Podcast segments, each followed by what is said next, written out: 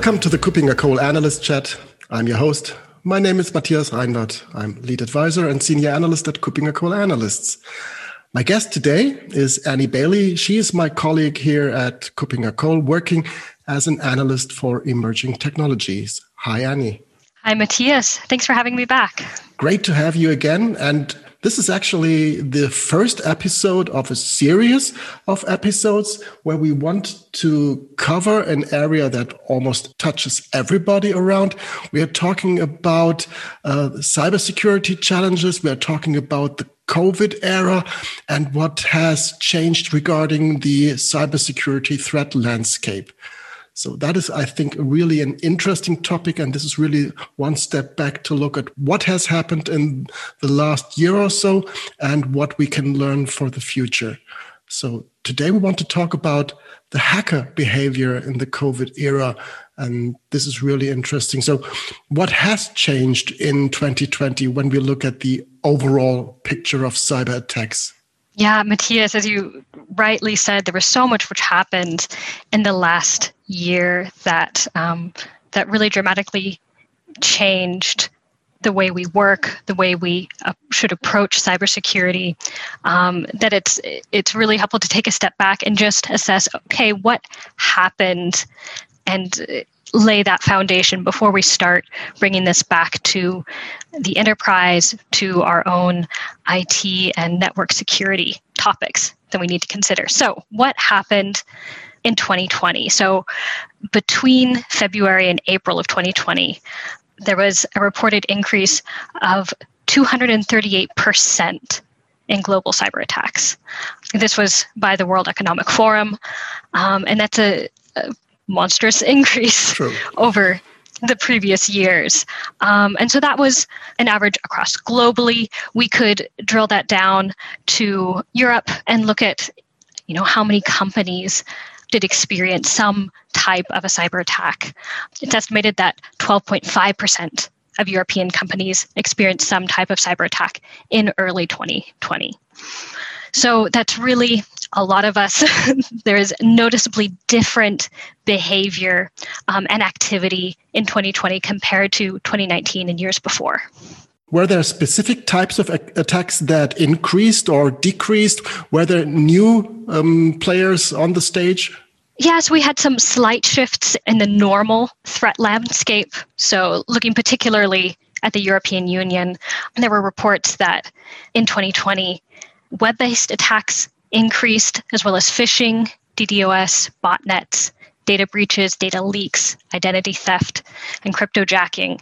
These types of attacks all increased above 2019 levels. There were some which really didn't change at all, interestingly enough. So, malware was not used more in 2020 than 2019. Same with web application attacks, spam, physical manipulations, damage, and thefts.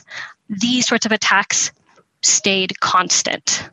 And then there were even some threats which were not as common that really decreased in 2020 compared to 2019. So, insider threats, ransomware, and cyber espionage um, were reported at lower rates. Okay, interesting. I, have I've had an earlier episode together with our colleague John Tolbert where we talked about fraud detection. And uh, he mentioned that, especially in the US, when it came to these um, stimulus bills around um, COVID, there was some um, rise and fraud um, regarding COVID 19 uh, stimulus. Have there been other um, cyber threats that emerged because of the COVID 19 pandemic also in Europe and around the world? Yes, absolutely. So, yeah, John was spot on in noticing that uh, there is a trend around a particular theme. So, stimulus checks in the U.S. This is there would no there would not be stimulus checks without the COVID nineteen pandemic. That was the reason for issuing those, and it's of course, very difficult to really find a causation here, but we can definitely find correlations that phishing attacks with a COVID 19 lure uh, were used in a way that has not been seen before. Um, threat researchers have noticed that a unified theme around global phishing campaigns was very, very rare um, before 2020. But there have been reports that there was about a 6,000% increase in COVID related phishing cam- campaigns. So, using a COVID related lure. So there was a monstrous increase between March and April 2020. So you have to take this with a grain of salt. Of course, there are not going to be COVID related phishing attacks before we've heard of COVID. But this huge increase in that short amount of time does indicate that there was a spike in a unified theme for many, many different types of phishing attacks um, from, of course, many, many different attackers.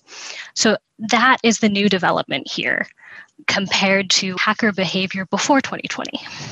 Right, and a 6,000% increase between March and April. This is really an almost ridiculous number. Can we guess at why these COVID related lures were preferred by malicious actors? Is it really a psychological theme? Unfortunately, yes. People were really in a in a desperate way demanding information in the early months of 2020 about the disease itself, about what they would need to do to provide for their families, to um, go shopping for the basic necessities they would need to keep their job, how to stay healthy.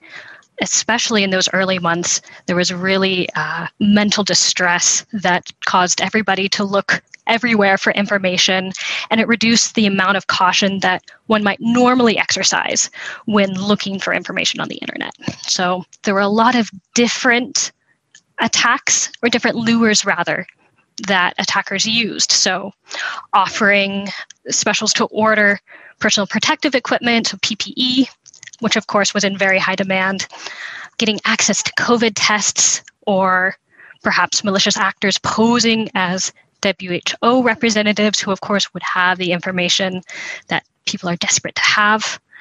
There were email campaigns asking recipients to participate in vaccine research or spoofing popular COVID 19 information dashboards. The Johns Hopkins dashboard was a very well publicized attack there. Okay, but with our move towards the, the working from home environment, um, we also changed the way we did our daily work. Um, was this also something that you could see in your research around what changed during COVID um, related hacking? Absolutely. So the behaviors of people themselves, of employees, of students, of simply normal people was the influence and was the attraction for uh, attackers to to change their tactics. And so there was massive targeting of certain sites that people happened to be on because they were at home. So zoom was targeted very heavily and so attachments were distributed with zoom in the file name um, because people were were becoming accustomed and dependent on those technologies. Perhaps their guard was uh, was less high um, with a familiar name. So these collaboration platforms and conferencing tools were hit pretty hard. Um, streaming platforms, gaming, educational institutions, online shopping platforms, all of these were targeted at much higher levels than in previous years. Um, and for one example, phishing URLs that targeted Netflix increased 646% over 2019 levels. So it's it was not an insignificant increase. It was really a dramatic jump in the way that these sites were targeted. Okay, this reflects the platforms, the systems, the network services we used during that change time. Does the way we did work also influence um, this new area of, of hacking? So the way that we worked from home, that we used different types of networks, that we accessed corporate systems from from different source areas? Yeah, that's exactly right. Um, so because most things about our normal day and our normal working processes, schooling processes, because all of that was so different, it became much easier to uh, miss those clear signs that something is wrong, that perhaps this link isn't um, as dependable as um, as we would like it to be, that this um, this sender is perhaps a little suspicious. A lot of times, people were working with mobile devices, with their tablets, um, and so simply that interface made it more difficult to notice that the website URL looks a bit different or that the layout of a, of a website is perhaps um, not quite right and is actually a spoof. So simply that change made it more, there had to be more steps that a, a user would have to take in order to make sure that a site is dependable like hovering their finger over the over the search bar or really zooming in you know changing the orientation of their device to really get a better look at the site. So that was um, a, a potential cause of more successful phishing attacks. Also, isolation. You know, people were alone. they couldn't just lean over to their colleague and say, "Hey, does this look weird?" So small small things like that in the in the working day made people more vulnerable. Um, and of course, people were working on their own laptops or desktop computers as well. And they perhaps do not always meet the security conditions of their corporate network. Perhaps they have security updates that haven't been done, which means they're unpatched systems. These, of course, pose vulnerabilities. And then lastly, a device could be used by many different people in a household. So if there's a desktop computer, perhaps it's used for one person, an employee, but it could also be used by a child for their schooling, um, or perhaps multiple children, perhaps multiple adults for their work. Um, so, connecting to multiple corporate networks, downloading different software and apps to access the distance learning tools that are needed, so all of this creates um, more chances to accidentally download something malicious to encounter a malicious attack as we are looking at that evolution, almost like from a historian's point of view, this is as this pandemic is around for um, largely over one year.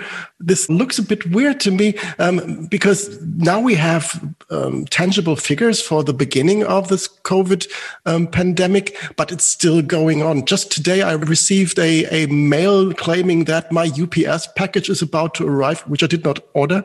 So th this is still going on. So this is still an ongoing evolution, right?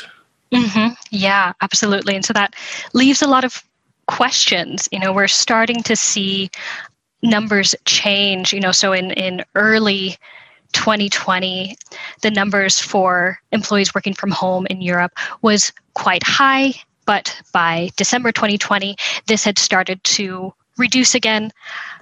Now here we are in April of of 2021, and likely these numbers are going back up again. Um, you know, it's going to be kind of a dance in and out of this uh, working from home situation for a while. But we would hope that with this reflective look back at the early days of the of the pandemic, with a specific look at cybersecurity, at the types of attacks that were carried out, how individuals became more vulnerable because of working from home. We can carry this knowledge into the later part of this pandemic as um, as we're a bit more prepared and hopefully we can withstand uh, phishing attacks like these other attacks more resiliently that's a perfect summary for today's episode. As I've mentioned, this is the the start of a series of um, at least four episodes that we're looking at right now. So, having the historic perspective for today, I want to thank you very much, Annie, for for giving this insight. Next time, you will join me again, and we will look into the future and what are the trends, right? Absolutely. Great. So then thank you again for being my guest today. Looking forward to having you uh, next week, hopefully, for this upcoming episode for the global trends in work from home and the threats around that. I'm looking forward to it as well. Talk to you then, Matthias. Thank you. Bye bye. Bye.